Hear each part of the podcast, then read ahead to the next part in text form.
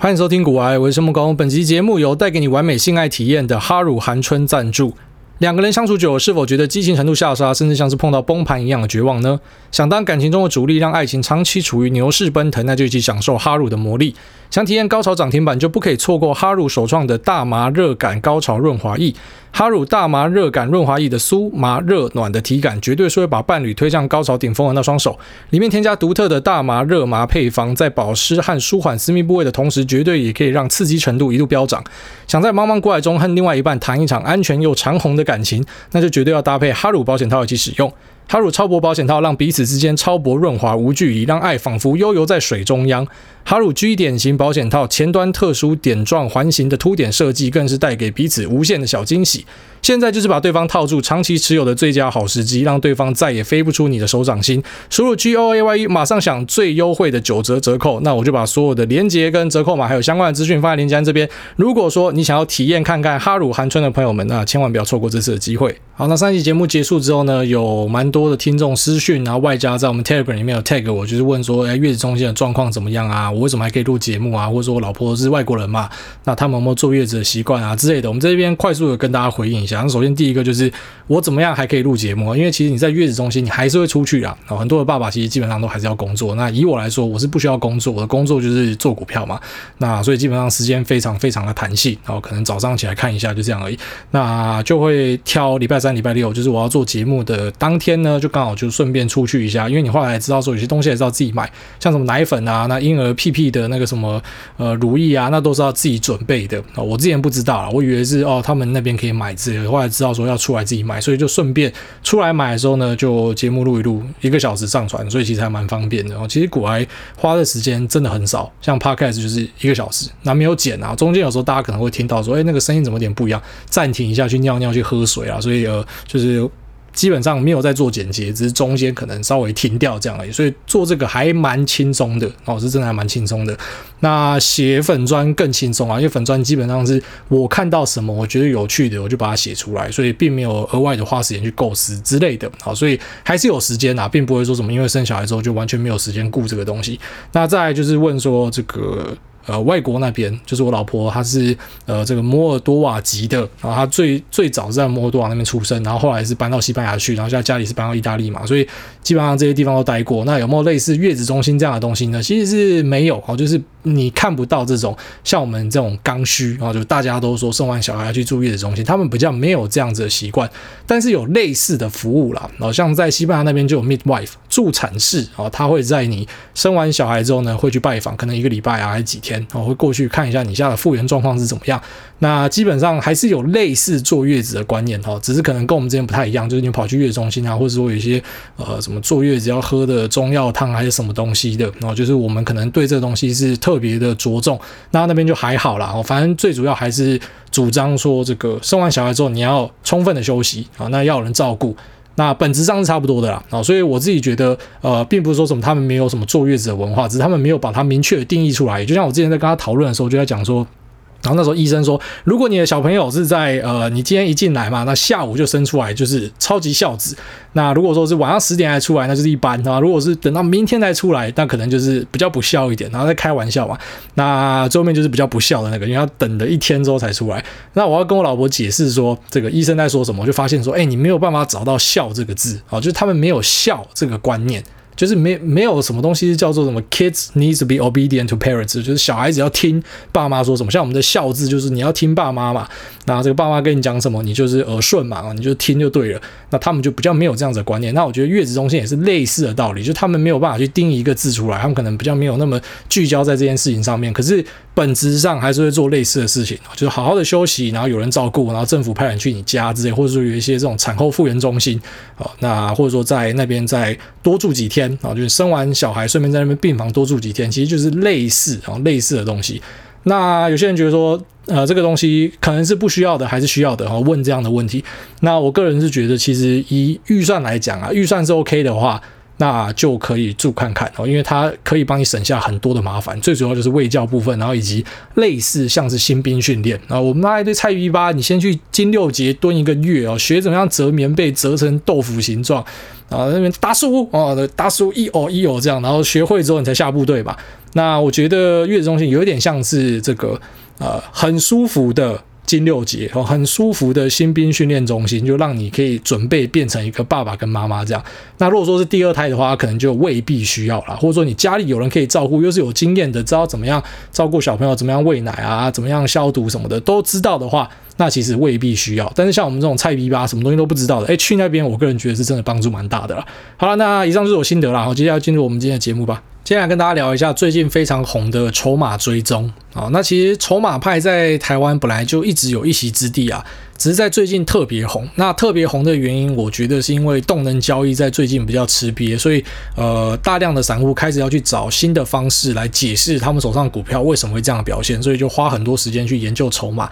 那筹码也是台湾市场特有的一个东西啊，其他市场我不知道，因为我我只有在台湾跟美国市场嘛。那在美国市场是没有筹码这种东西可以看的哦，就是说你不知道今天当冲的人是谁啦，那你也不知道这个买卖的券商是谁，他们到底是要干嘛，他们。过往的惯例是什么？在美国没有人在看这样的东西，也没有这样的东西可以看。好，所以简单来讲，就是说一个市场有那样的东西可以看，那可能就会发展出那样的派系。好，在美国这边还是很多人在看技术分析。好，所以 technical analysis 还是有人在看。你在 TradingView 上面就看到一大堆的这个外国网友会跟你分析这种技术分析啊，一个图画乱七八糟，一大堆支撑压力线什么的。好，那在美国这边是有这样的一个派别啊。那基本面呢，当然就是各地都有价值投资派、基本面派，各地都有。啊，那台湾比较特别，就是我们多一个这种筹码派，那也就跟我们有很多这种所谓另类数据，就。相较于美国这些数据真的是另类数据嘛？就一般人是呃，可能在其他市场是难以取得的啊。证交所会直接公布说，诶，哪个券商买了什么，卖了什么啊？那什么时候买的？那买了多少？都可以看得一清二楚啊，所以在台湾这边就很多人会去追这样的东西。那我觉得其实最主要原因会在这阵子红起来，还是归因于因为动能投资开始撞到墙的关系。那动能投资之所以撞到墙，是因为现在的盘比较黏。然后在过往大家的案例就是讲说，诶，今天一个股票只要涨起来。就会有资金涌出，所以它就继续往上走。我在前阵子不是很多人都在追突破嘛？啊，什么今天钱在哪里，我就去追哪。哦，有大量的人都在用这样的玩法。那其实包含我自己，我必须坦白说，我自己也是有把动能交易放在我的交易策略里面。首先呢，我会先选出一系列的股票，我觉得基本面 OK，估值也是合理的。当然，现在你已经找不到估值便宜的股票，然后在宽松的这个大环境之下呢，其实所有的股票都变贵了。你只能够找到所谓的相对合理的股票。那找到这些股票。因为你不想要整天赖在那边盘整，所以你会选择说等到它开始攻击，所以攻击就是说它可能拉过了数周、数月的新高，你再开始买进。那当然，你买进的结果就是有一定程度的机会，而且甚至是蛮高的机会，就是你买进之后隔天就被倒回来。好，那以动能交易的做法，就是你今天看到它倒回来，你就把它砍掉，就所谓的太弱，你就是把它砍掉。那强的东西你就留着，就去抱一个波段。那这个策略可能在前阵子是很有效的，只在这阵子你就会发现说，你整天在追高杀低，你追进去隔天就倒回来，而且你以为说隔日冲只有一些券商在玩，后来发现不是，连外资都在玩哦。当然，这些外资是不是所谓的假外资？我就说他是台湾人，只是他开了一个外资的账号，有没有可能？也是有可能啊。但是我觉得其实不用去讲究说到底背后是谁，甚至讲白一点，到底他是来当冲的还是来隔日冲的啊？以我自己的想法是，我觉得这都是杂讯，这都是不必要的。你今天做美股的时候。你其实，在市场里面，你会遇到更多的当冲客啊，他们把它称为 day trader。你一定也会遇到更多的隔日冲啊。为什么美国的一些股票在动能的验证之下，会发现这个指标是有效的？我觉得过往会涨的股票，可能在未来也会涨。那今天有往上拉到某个趴数的股票呢，可能在接下来也比较高几率会继续往上拉，就是因为市场中还是有很多人会去追踪这样的东西。那这些人呢，他们可能都是所谓的 day trader，就做当冲或者说做短线的，只是因为他们没有冲。筹码这个机制去显示说是谁买的，是谁卖的，所以大家也不会花太多心力去研究它，可能最后就是直接看结果，就是说今天看一个这个股价的表现啊，股价往上走，那就代表说市场里面共识是看多嘛，很简单的道理，就如果今天供需是一个平衡的状态，那股价可能就是位在一个盘整，可是今天买的人变多了。啊，那你这前面的两三档都被买掉，大家就要往更上面去买嘛，所以当然就会把股价往上推嘛。那你可以直接把股价的变化就当成是，不管是市场里面看基本面的、看技术面，还是看筹码面，还是看消息面，还是说听内线的，大家的共识就是股票的结果。好，所以如果说你今天用美股的思维去看台股的话，你就会发现一件事情，你根本不太需要去在意筹码。但当然，在台湾这边，我知道有一派的人，他们非常相信筹码，而且甚至是把筹码玩得出神入化。我觉得他们可以知道某某券商要买的时候啊，这个券商是谁。我知道那种比较比较扯的是，连背后是谁他都知道。就即便他不认识这个人，可是他听说，然后说啊，这个是什么啊？台南宝哥啊，这个是这个台中的王哥啊，这个是海线的谁谁谁啊？他知道说这些人的玩法是什么啊？这些是爆破段的，所以当他今天买这个，就代表说非常高几率他知道了什么东西，所以我就跟着他买啊。但是啊，这个东西还是有个缺点啊，就是说，诶，大家都知道，在台湾的市场，你可以看到筹码。好，所以如果你今天不想要让人家知道你买了什么的话，很简单，你就多开几个户头。开户头是不用钱的啊，你没有办法在一个券商开两个，可是你可以跑到各个券商去开户头。就连我自己，我不会讲说我自己是大户嘛，可是我都有好几个户头，所以何况是那些可能真的有个十亿、二十亿以上的啊，他们应该都是有很多个户头，然后很多的资金配在那边啊，所以他可以去做呃这些操作。如果他不想给人家知道的话，可以偷偷买之类的。好，所以。筹码就信者恒信啊，就是相信的人就会说他知道这个是谁之类的哦。可是不信的人可能就会说，你怎么知道这些买的人是不是故意让你看的？哦，就算说他买了之后会涨没错，可是他就是故意让你看到说，诶，我买了哦，所以呢，我知道你们大家会追然后，大家会追嘛，什么永和的什么歌啊，什么什么歌，那这个什么什么歌买了之后，他可能知道什么事情呢，我就跟着他买。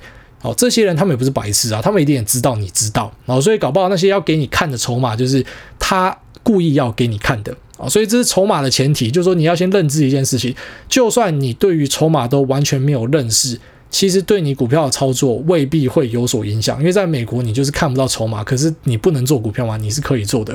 那在台股这边，筹码到底可不可以为你带来优势，也是要打一个问号。除非说你真的是非常专业的追踪筹码人，不然一般人其实你去追的筹码，搞不好根本就是人家故意要给你看的啊。那故意要给你看他作何居心，你也不知道。他搞不好是真的非常善意，然后就希望说大家都进来，大家一起赚钱哦。有这样的事情吗？如果你相信有，那可能就是有。好，那也因为台股有这样的一个呃特别的机制，会显示这些筹码，所以呃大家开始在近期，因为在动能交易可能受到了一点重挫之后，许多散户就开始去归咎于说某某标的啊，一堆人在里面当冲，当冲率居高不下啊，这些主力是他妈白痴才会去拉这些股票，干嘛拉给你们这些当冲客一起吃豆腐哦，啊，或者说什么看到融资偏高嘛？好，这些主力也不是智障啦，为什么会看到你们这些融资一群臭散户借钱买股票，那我还去拉拉给这些散户赚钱哦？那白痴才会做这样的事情。然后不然就是讲说什么啊，这个某某股票哈都是隔日冲啦，所以明天呢一定是拉高出货。好，其实像这三个论述都有很明显的瑕疵啊。所以瑕疵就是说，当然你可以找到例子去佐证你这三个说法是对的。你知道，其实股票市场有趣的地方就在这哦。很多人会为了要主张自己的一个论述是对的，或者为了主张自己的一个比较是对的哦，他推某个产品，然后这个产品是好的哦，然后拿去跟大盘比较嘛什么的，那你就会发现很故意哦。那今天他可能拿这个 A。产品去跟大盘比较，然后拉一个三年的时间轴，哎，屌打大盘啊！所以你为什么一定要买这个产品？就是这样。可是如果你今天把时间轴换成五年或者十年，搞不好你发现状况是完全不一样的。所以采样的时间点就会影响到结果的差别，而且可能会差距非常的悬殊。像你如果拉今年的 ARK 去跟大盘比，ARK 就很烂。可是如果你拉二零二零年到现在，ARK 还是赢过大盘。好，所以那真的是看你用什么样的时间轴去看待一个事情而已。那我觉得论述也是，就当我今天讲了刚刚上面那三个关于说融资、隔日冲跟当冲，你一定可以找到例子跟我讲说，对啊，你看就是因为当冲打乱，所以后来股价跌了。可是我也可以很轻松的找到例子跟你讲说，有一只股票当冲率居高不下，它继续涨，不止。一只哦，一大堆是这样子的，所以这个真的是进入到一个信者恒信的状态，但是差别只是在于说，有些人相信我的筹码的修炼是比别人高的，所以呃，这个别人看的筹码没有比我厉害，好，就像是有些人觉得自己基本面的修炼是比别人好的，我们一样在做基本面分析嘛，可是我分析的比你好，好，所以我相信我可以在这边获得 alpha。重点是，不管你用什么方法，只要你可以赚钱，就代表这个方法是适合你的。好，那刚刚前面这三个论述呢，都直接跟大家讲，它是有问题的哦。第一个就是说这个当冲率的问题。其实简单来讲，任何一个标的只要开始热门了之后，当冲的这个。趴数一定都会往上拉，除非啊，除非有用一些禁令去锁它，比方说像台股就是关厕所，不然这个当冲的啊这个趴数一定会往上拉。那这是一个非常正常的现象，你可以在各个热门股都看到这样的状况。我相信，如果今天美国也开放筹码的话，你一定也会看到类似的状况，而且甚至美国的 day trader 可能玩得比台湾的更凶。啊，所以这个当冲率到底会不会影响到一个股价后续的表现？我觉得没有任何绝对的方向。当冲率高只代表这个标的够热门，然后它的波动可能够大。就这样而已，然后就像一个标的，呃，可能很热门的时候呢，这个除了当冲会很高之外，然后用选择权的角度来看，就是它的 IV 会很高，比它的 HV 高很多，然后这个 Implied Volatility 会比它整个历史的波动率还来得高，那选择权价格会变贵，好什么的，这就是一个单纯的现象，好，所以当冲率变高只是一个现象，它并不代表说后续一定会怎么样走。那第二个就是我们刚刚讲隔日冲啊，隔日冲的部分呢，我们在之前有一集节目在聊到鹏程的时候，然后因为鹏程是我持股嘛，所以就当一个案例研究来跟大家分享。那就有提到说，点火的第一波是一个隔日冲券商，而且盘后一看，只有他一家在买。然后重点是他买进可能是基于哦，因为那天早上放一个消息说鹏程拿到认证，可是盘后哦公司就告诉你说这个消息是假的，根本还没有哦，那个那个还要等一段时间。那大家以为说完蛋了，你看这个白痴他自己追进去，妈的，隔天好、哦、看你怎么出货，平常都没有交易量，看你怎么出货。就后来才发现大家才是白痴哦，surprise motherfucker，继续往上拉，而且一大堆隔日冲进去里面接力拉拉拉拉拉，然后拉到后来呢，投信开始进来，然后投信并不是像一般散户哦，就是你想要买什么股票。随时买，随时卖。然后这些投信、这些基金从业人员啊，基本上他要买一只股票，他要写报告的，他有理由，他出具理由的，他并不是说什么今天买，明天就可以卖掉。那当然有时候你会看到说，哎，有投信今天买，明天卖，那可能是不同家投信，然后只是在这个数据显示上会看起来像是这样子而已。所以说这些隔日冲，你说他买进就代表隔天一定要到货给你。那是错的啊！前阵子当大家动能交易玩很爽的时候，你怎么不说这些隔日冲帮忙你把这些股价往上拉？然后最近盘比较黏，开始啊这种拉一根就跌，拉一根就跌的时候，哎，这些隔日冲可能赔的比你多哎，结果你开始在靠背说，哎，你们真的是他妈一群王八哎！哦，这边玩我的股票，把我股票玩坏掉。好，所以这就跟投资里面我们最常讲的那个道理一样，你帮别人赚钱的时候，绝对不会有人感谢你或者分你钱。可当你今天啊让他看起来像是哦，好像因为你而赔钱，他绝对把你妈干到墙上去哦，在股癌这边。你也知道，我们台股的标的，搞不好几乎全部都讲过一轮了嘛，都有聊到过嘛。啊，那有赚钱的不会讲说，哎，谢谢股癌，我这边听到的。但赔钱你讲说，骂股癌聊到某个标的，我在 pt 上面就有看到类似的文章哦。之前讲说啊，这个是股癌讲到某个标的坏跌，那你怎么不讲说我聊到标的有涨的？所以你知道很多人就这样，自己不会生小孩就怪别人啊，自己不会生就怪隔壁的啊。所以还是要记得，所有的交易呢是回归自己的本身。好，所以这些隔日冲的券商，我必须坦白的说，他们跟后续股价的表现也未必有一定程度的连接，他们也是会赔。钱的，他们也是有大赚的。在联发科拉涨停那一天，然后搭配着这种超高值利率什么的，然后还有外加扬喊的一个天价的目标价啊，锁一个涨停，大家觉得隔天会继续往上涨？Sorry，隔天直接倒回原地。啊，那时候隔日冲就赔了一大堆的钱。可是当然，我们也可以在一大堆的案例找到它成功拉上去，并且赚很多钱的。好，所以你会发现，这跟股市里面说的道理都一样哦，介于有跟没有之间。薛定谔的猫，你只有到观察到这个猫打开来之后，猫是死的还是活的，你才可以去帮它说故事。今天如果是涨的，你就感谢这些隔日冲；如果是跌的，你就隔日冲干你娘。所以这是一个很不公平的事情啊！我就觉得啊，基本上你就把他们想成市场上的一个参与者就好。那有他们的加入呢，这个热度会变更高，就像是当冲一样，热度会变更高。那对于所谓的这个破坏筹码，然后让一个股价走势坏掉，我觉得是无稽之谈啊。那可能是大家想象太太多了。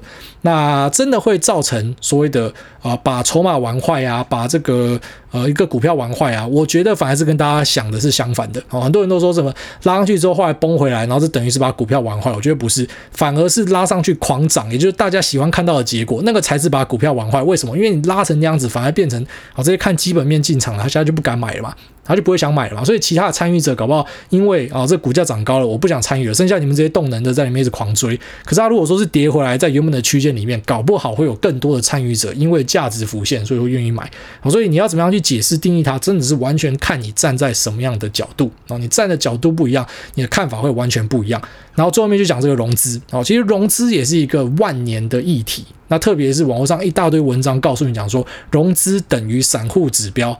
大错特错，大错特错，太轻易可以找到一大堆融资一直增、股价一直涨的，或者说融券啊，等于说是怎么样，突然暴增等于一定反转也错。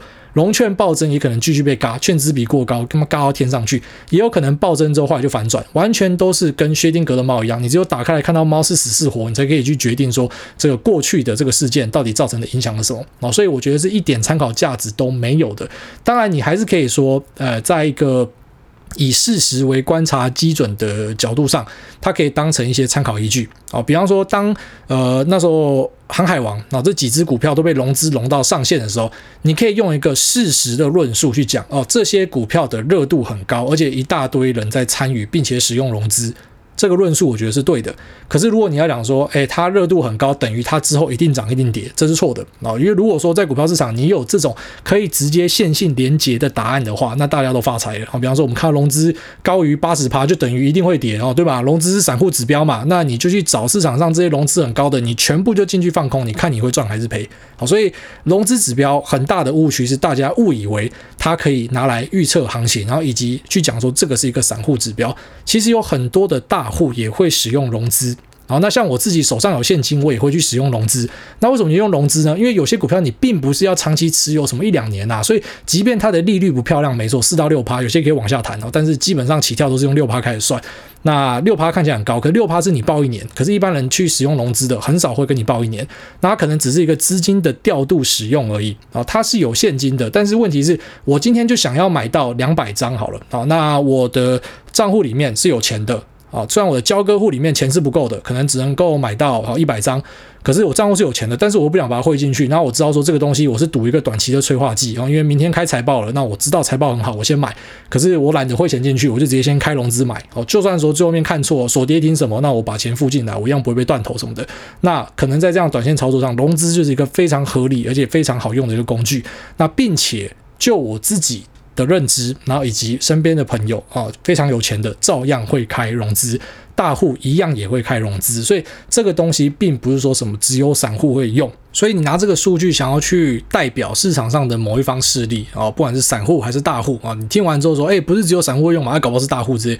都会失真啊！你是没有办法用这个数据去套在某一个阵营，然后说一定是谁用的，因为你根本不知道背后是谁啊！但是我还是得强调，筹码派我知道有些人他玩的出神入化，他甚至哦这个是哪一个分点龙的他都知道，但这个就介于有跟没有之间嘛，他到底说的是真话还是假话，你也不知道，搞不好在编故事啊啊！所以呃，我确实是身边有很强的朋友是靠筹码为生的，靠追踪。啊，法人买卖啊，然后分点买卖赚到钱的啊，确实是有这样子的人，但是我必须得说，这样的人应该是很少，绝对不会在一些讨论区啊那种可能在里面大放厥词的人，然后这些人他是有这个能力的，我觉得应该比较少见啊，应该是比较少见。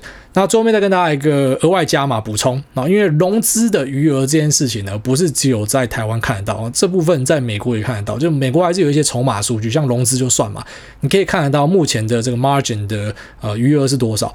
那大家都有观察到一个点，我觉得在台湾跟在美国都有这样的现象，融资不停的往上爬，好，不停的去创新高。那这个也是一个很正常的现象。首先是因为股票也变贵了，所以当然融资的金额就会跟着往上升。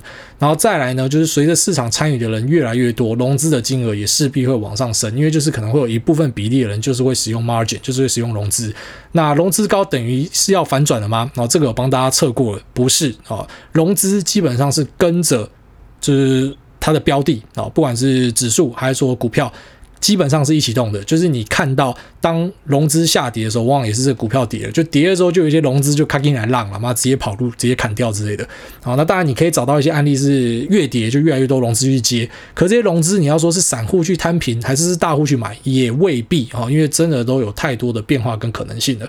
好，那我们这期节目当然不是要击溃大家信心，告诉你说什么方法都不能用哦。方法当然你找到圣杯就是可以用哦，只是方法一般来说不会是很低能的，你用单一指标然后就可以直接找到一个因果哦。那这个是基本上是不可能的。如果说有这样的东西，早被大家用烂了。所以你多几个排列组合可能会增加你的胜率，就是你不要只用所谓的单一指标啊。那呃配合一些。好，比方说像你是用基本面做价投的，你做价投的可能也可以配合一些其他的指标一起用啊，那可能这样会增加你的资金效率之类的。反正你自己去试看看，或许你就会找到适合自己的方式。然后记得，其实每个方式都可能有它最适合的啊人事实地物啊，那可能在这个时间点可以用，在下个时间点就未必了。好，那我们这期节目先聊到这边，我们接下来进入 Q&A 的部分。这第一位环保从本身做起说，恭喜诸位，谢谢诸位忙里偷闲还是上来分享，宝宝好可爱，妈妈辛苦了，祝福你们全家平安喜乐啊！非常感谢你。下面一位开车变胖的业务仔，他说每天开车变胖业务人，先五星吹棒，陪伴人生好节目。我是菜鸡，刚入市三个月，都玩一些个股，那目前亏损五到十趴，心态没有问题，忍耐度还可以。不过还是希望要获利，所以想要多配置安全一点的东西。那想要投入零零五六、零零六二零八这两个，选未来占比六十趴，那剩下四十趴就自选股。那用剩下的钱玩玩市场，顺便看自己的眼光。但目前都是几十万的钱在进出，不是大户人家。挂号目前有买一档基金，跟每个月定存两百美金保险，且每个月都还会定期不定额的投入三千到六千左右。想问诸位大大，如果是你，你会选哪一个？啊，你是说零零五六跟六二零八吗？我会选六二零八。啊，我是比较不喜欢高股息策略的，这应该有听我们节目就知道。但是啊，但是。高股息策略我知道很多人喜欢，我们要攻击啊！每次讲这个就会有纯股族出来干我全家啊！那，股还在乱讲。我要提醒大家，择己所爱，爱己所择啊！就像我今天买 NVIDIA，我不会问你说为什么你要买 American Steel，为什么你不买 NVIDIA？那我存零零五零，我不会问你说为什么你他妈的不存零零五零，你要存零零六九二？好，因为每个人都有他喜欢的东西，可很神奇。每次我讲什么，都有人要抓着我干，这样可能是因为不知道干我很爽吧？那随便。那我要强调一下，我不喜欢高股息的原因，是因为高股息有人为的因子在里面。然后我发现很多有人为因子在里面的呃这些 ETF 呢，表现其实没有比这种重剑无锋、大巧不工、简单啊、明了。那朴实无华且枯燥，好像是市值型 ETF 这个策略来得好。那我自己去回测也发现，就是长期来看，不是只有台湾市场，其他市场的这种所谓的高股息的标的，它的表现哦，往往都会输给这种市值型的。就如果是一个多头市场的话，那我们今天当然强调的就是以台湾跟美国市场为主嘛，所以主要拿这两个市场去比较，你会发现高股息的可能打不赢啊、这个所谓的市值型的。但当然，这个是以中长期的角度去看，而且。过去不代表未来，搞不好未来都是市值呃都是这个呃高股息的策略会赢，有可能。啊、但是我自己是选择相信啊、市值型的表现应该是会比这种呃所谓的高股息的策略来得好，这是我自己的相信啊。啊、那当然我知道以今年的例子来说，零零五六在今年目前是赢过零零五零的，好，可是就是那个采样的问题，刚好自己就聊到，如果你拉两年拉三年，结局是完全不一样的。哦，看你用什么样的时间轴去去比较而已啦。下面一位神钢金中国，他说：“矮宝生日大快乐，矮大你好，先恭喜矮大终于顺利当爸，可以请矮大帮忙祝两位和小诸位同天生日的朋友生日快乐吗？祝福语都写好了，帮忙念出来即可，谢谢矮大。红爷和浩哥都使用 Facebook 投资人脉网络，浩哥钻研全球投资机会，红爷。”今年如何成为九十级帅哥？浩哥追踪新闻动态，掌握最新市场消息。红爷关注最新的健身影片。浩哥为极具潜力的投资建立了关注列表。红爷也有关注列表。挂号时尚穿搭与配件。为什么浩哥和红爷一样是交际高手？因为浩哥选择了和红爷一样的 Facebook 生日设定。每当红爷过生日时，浩哥都照做。效法红爷成为交际高手，祝两位大帅哥与小诸位生日快乐。这个是 AI 机器人，还说他被狗干到啊？下面一位吉野家美食，他说五星赞赞。癌大家好，我是这几天开始听癌大节目的新粉。那今年准备成为大学生，想在进入社会前累积足够的金融知识，所以慢慢接触一些知识来源。很幸运一开始就发现对初心者友善的节目，尽管只有短短几天，但我对市场的认识增加很多，而且流畅有趣的内容完全没有劝退感。感谢癌大用心制作这么棒的节目啊！非常感谢这位小大一。先不要接触什么金融知识啊，先去跳什么香舞、火球舞啦，什么舞棍啊，那什么。迎新宿营啊，我先好好去玩那些东西，之后再来看这个。好，下面一位猫奴菜鸡阿豪，他说五星九降风吹爆，诸位你好，从去年就一直听说有古癌这号人物，那时也常常听老婆跟朋友们提起古癌，但我一直到今年三月开始开车后才开始听股癌，很欣赏癌大给菜鸡们的投资心态以及这个开干的部分。后来开车听股癌就变成我跟老婆的习惯。最近开始把去年的集数拿出来听，顺便回顾去年到今年到底发生多少事情，以及错过多少主委给的优惠。挂号残念。那在去年的父亲节，癌大还在祝福全天下的爸爸父亲节快乐。那想不到今年癌大也当爸爸了，恭喜癌大，也祝癌大与全天下的爸爸父亲节快乐。那可以的话，想请癌大给我八月七号生日的老婆大人惠瑜说声生日快乐，谢谢癌大。那最后祝福癌大以及癌嫂，还有小股癌以及秋口平安快乐。好，非常感谢这个猫奴菜鸡阿豪。那我们就祝这位惠瑜小姐啊，八月七号生日快乐。那。恭祝你福寿与天齐哦！祝贺你生辰快乐。下面一位没有阿尔法，只有花惹法，专门潜水闭门造车载。好，专业潜水闭门造车仔。他说五星吹捧癌大，从去年三月初试水温踏入赌场，就一直听到现在。一开始进市场听到太多神人绩效，试了各种短线方法，却错过最适合。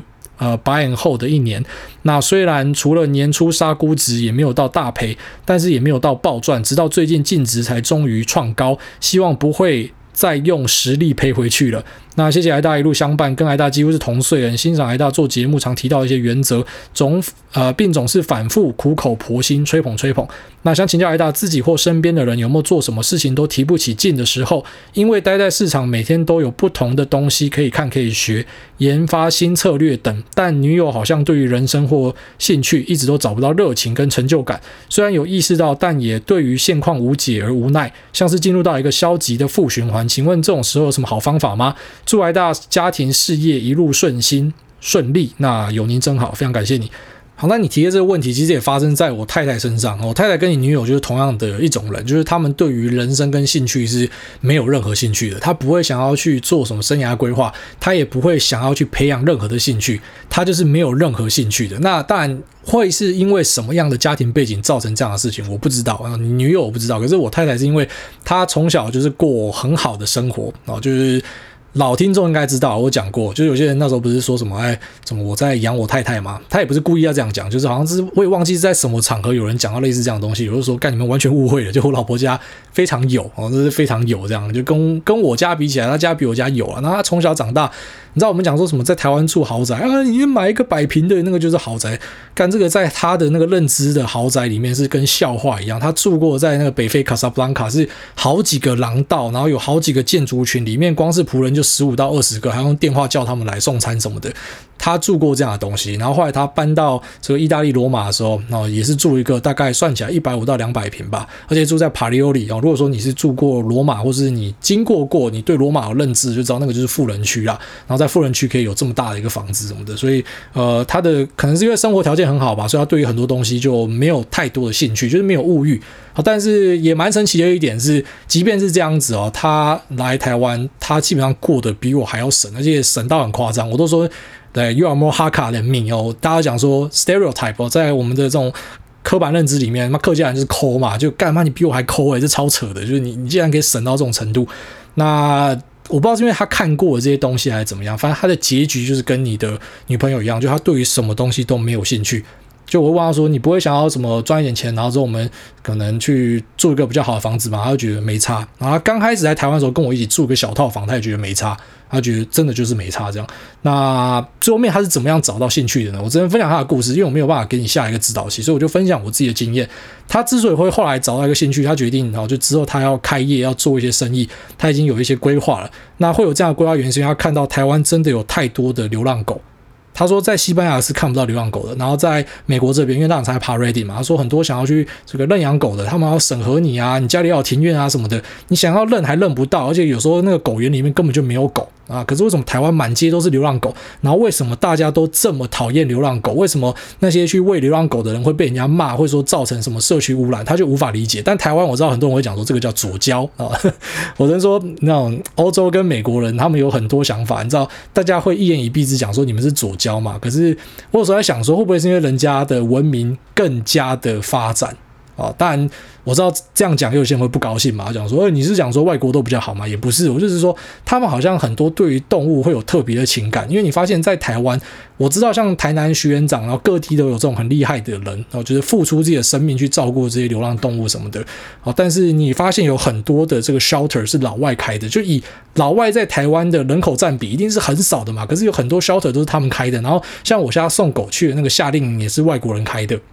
然后里面都是一群外国人，这样就真的很喜欢狗，他们也会去捡野狗回来照顾什么的。好，那我我不知道，就他们对动物有特别的情感，所以他是因为发现了台湾有这个流浪动物的问题，所以他就决定要去呃做生意，然后他赚的钱全部都要贡献给流浪动物，所以就就此找到人生的目标。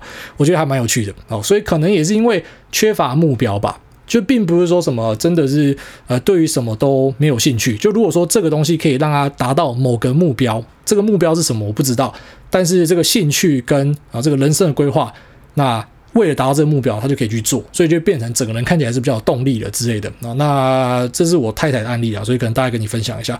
那下面为这个拉链卡到机，他说：“爸，我回来了。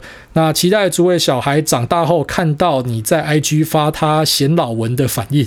那上集有提到生活周遭找投资机会，就想到九一 App。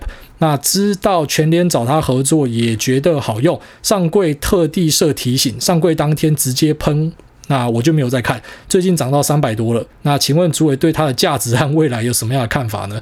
这个我对于台湾的电商没有特别了解啊，所以没有办法跟你聊什么，就只有在之前电商股很明显看到集体在涨的时候跟大家提一下。哦，可这家公司我真的是没有了解，然后拍谁？那可能等到我之后有所了解再跟你分享一下。我只知道他好像是帮助大家开店的吧。好，下面为这个 K D H E B O F J C T，他说我洗仔啦。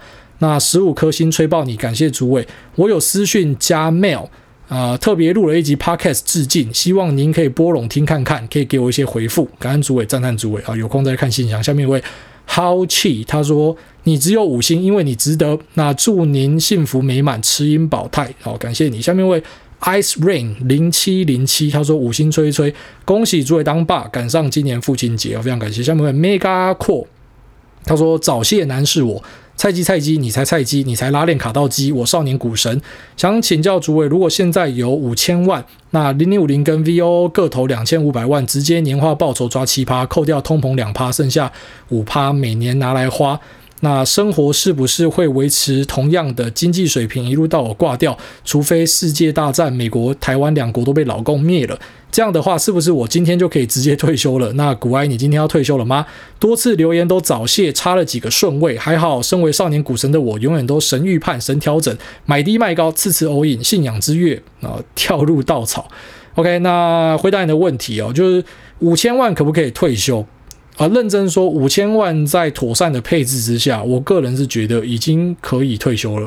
哦，当然这个条件是说你的生活费不会太高，那你可以算保守一点啊，一般就抓四趴吧。然后四趴算是一个蛮黄金的定律，就是说，呃，如果说你今天有的本金乘以四趴。然后这个存出来的钱呢，可以 cover 你一整年的生活费。理论上你应该是可以退休了，但当然它是有可能会调整的。你物欲更高的那个四趴可能就不够嘛。那如果说你是完全没有物欲的，搞不好四趴你还可以存一大堆钱之类的。好，所以你大概算一下这个 rule of thumb，就是你的本金去乘以四趴。那如果是已经大于你的年薪的话，那确实你是可以考虑退休的。下面为 Justin CYC 说：“猫咪大战争六周年，恭喜爱大喜获麟儿。Hakuna Matata，What a wonderful phrase！Hakuna Matata，and no passing craze，有好东西给你哟。哦，这个。”为什么他的留言说“猫咪大战争六周年”？原来已经六年了。猫咪大战争很好玩呢。然后下面一位真真有意思说：“吹吹五星好评，谢谢诸位分享。每周最期待星期三跟星期六。那因为开始听股癌，学习到很多，也推荐给男友听，他听了以后也很喜欢。希望诸位帮忙跟我男朋友 Nash 说生日快乐。然后这个 Nash 生日快乐。下面一位 By C Chan 他说：癌大万岁。”我是一位七月份才入门的股票菜鸡，想请教癌大，最近刚出现 ETN 的想法。那最近有购买零二零零二五，购买后才发现该股票似乎有到期日，虽然它显示的都是零零零零年零零月零零日，但怕会不会突然出现个到期日，造成来不及脱手。最后祝福好人一生平安。OK，那我是觉得蛮好奇的，就是为什么一个号称自己新手人会从 ETN 开始入门，然后这有点怪。那 ETN 它跟 ETF 是不太一样啊，它某种程度比较像是一个有点像债券的感觉，那它也会有追踪的对应的指数。那你说到期日到期会不会这个东西就来不及脱手就不见？不会，好，到期日到期就是它会用它这个对标的指数当时啊呈现出来的这个价格，然后跟你把它买回去啊，所以到期之后是不会。对它造成什么太大的影响？就是说，当然最后还是归咎于这个东西本身表现怎么样。好，那到期了就只把它清算掉而已。好，所以。呃，我是觉得一般新手尽量不要从这个东西入门啊。ETN 当然它跟 ETF 比，就是各有各的优缺点，以及使用的方向上跟玩法上会不太一样。哦，只是用这个入门感觉有一点怪怪的啦，啊，有点怪怪的。那可能还是要稍微多了解市场之后再去做选择会比较好。好，下面因为这个五星动物园说五星吹吹，那五星吹要吐以下省略五千字。刚入股市的小菜鸡大医生，目前只用几千块来买买零股，看看自己的选股策略。那想问。问主委两个问题：第一个，为什么零股跟整股的价格会不一样？那这样买零股要怎么看盘？第二个，请问主委刚入股市的时候是如何增进自己的选股能力？还有这样几千块的买卖是可以的吗？那感谢主委开始，祝主委全家平安。哦，基本上几千块就是给你练手感，然后培养一点对股市的了解啦。啊，几千块，呃，认真讲，如果你的本金只有几千块，你要追求百分之百报酬率，直接去打工哦，超快的，你就可以直接把本金往上翻。哦，那。本金大一点之后，投资会比较有感觉啊。但初期我觉得你就当成是练笔啊，有点像练习的感觉。那第一个说零股跟整股的价格不一样，它本来就会不太一样，不会完全切齐啊，因为零股也是交易出来的。那当然它对标会去对这个整股的价格，所以你可以说短线上有时候你会发现零股比整股贵，或者说零股比整股便宜啊。但是长期来说啊，比方说你都是分这个呃。每三天就买进一次好了，然后每三天直接在盘中开盘直接买，这样就长期来看，基本上那个均价应该是会差不多，我就买零股跟买整股会是差不多。但是如果你是抓当天的话，有时候一个高，有时候一个低，会会是蛮正常的。然后增进选股能力，多阅读啊。初期呢，就是像我讲的，先去开多一点券商，多看报告。然后报告等到后期，其实对你的帮助就可能有限了啊。因为我觉得报告里面最有价值，就是让你去了解一些产业的上下游啊、供需啊什么的。好，那目标价那个就不需要花太多时间去看哦，因为目标价可能十家券商给的都不一样，那不重要。重点是人家怎么样去分析跟讨论，那个模型怎么建的。哦，你去看报告可以获得蛮多的收获。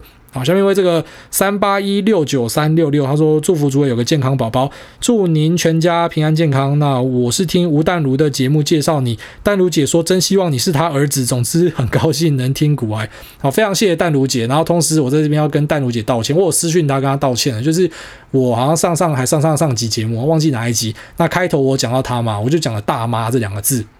那其实我不是故意要说她是大妈，是因为别人就称她是大妈，那我就很顺手的，就是啊，你们讲说什么大妈投资怎么样，就我是要帮她说话，因为我觉得本来就是这种大家在笑的什么大妈大妈一大堆搞不好绩效根本就赢你好几条街什么的，哦，只是我就很顺手的称她大妈，然后后来知道说，你知道女人的年纪啊是很重要的，管你今天几岁，你都不可以叫人家大妈，好，所以呃，这个对这个淡如姐是还蛮抱歉的，但是认真讲，如果别人要叫我大妈，我会很高兴，因为大妈呢在我们散户的圈子里面是一个禁语啊，你讲说韭菜嘛，然后菜鸡嘛，那个就是不会的。那大妈一般就是那种绩效超好的才有资格被称为大妈这样。好，下面这个乌比尔，那遇到减资，癌大你好，听你的 podcast 获益良多。呃，我是年资不到一年的小菜鸡，因为没有做功课的关系，第一次遇到公司减资要旧股换新股，不知道是好是坏，可以请诸位醍醐灌顶一下，说说您的看法吗？减资不一定有好有坏，但是减资在台湾很常被拿来当一个。炒股的开端啊，因为减资减下去之后，股本变小，所以当然你看起来的账面数字就变漂亮，然后很多就用这样子来炒股，但是理论上其实减资就像是个哪一个 ETF 分割跟反分割啊，其实是一样的道理。你分割之后啊，你分割之后，你每个人的这个股数变多，可是价值变低。啊，就是单价变低啊，总价值是一样的啊。那反分割呢，就是你本来有两股啊，两股假设这个啊价格是一百一百啊，那你有两股，那今天如果说反分割就变成一股，然后这个价格变成两百啊，所以总价值还是一样是两百。那这样不知道你听不听得懂啊？很快速的把你带过去。总之减资呢，对你手上的东西并不会造成什么样的改变啊，它就只是啊，如果说是打消债务去减资的话，那你的股数可能会变少。但是你的价值是一样的，那如果是用这个退现金回来减资的话呢，那总价值现金加你现在还持有的这个股票价值也是会一样的。所以减资对你身上的东西其实不会有太大的变化。那为什么会做减资呢？那有时候减资就是为了去打消债务，然后让新的股东进来，就引入新的股东。然后有时候减资呢，就是单纯的为了炒股，然后就是把 EPS 做得更漂亮。这在台湾我个人觉得是蛮常见的。所以呃，这个有减资的标的，我都会特别的去注意一下啊。但是减资或是增资之后，一定是涨，一定是跌吗？未必。好，就跟刚刚前面讲那些散户迷失一样，没有绝对的方向。好，下面一位 Volvo Chan 他说：“五星主播牛的一逼。”那股主播你好，我是一位刚出社会的小工程师，帮伺服器写韧体的。本来对于金融理财完全没有概念，会打开这节目，其实是因为晚上好睡觉。那声音沉稳，不过语速稍快。那当初不是很好睡，不过起床之后就自动开始采买指数 ETF，真奇特。感谢主播无形之中教我理财观念，好，谢谢你。然后这位这个二二四四一七一零，他说我不敢买，听到大大之前在那边学妹妹讲二六一三，真的是干你娘笑爆。优质节目就是要推爆，顺便推荐一个 Amy Winehouse，那是歌声让人陷进去的歌手，希望挨大喜欢。我非常喜欢他，他挂掉的时候我还蛮难过的。哦，那这个。然后 Amy Winehouse 的应该是没有人不认识吧？好，所以还是在这边推荐给一些比较年轻的朋友啊。年轻的朋友可能不知道这个艾美怀斯是谁啊，但是呃，其实可以去找他的歌来听，哦，非常的优秀。那这期节目先聊到这边，那就这样，拜。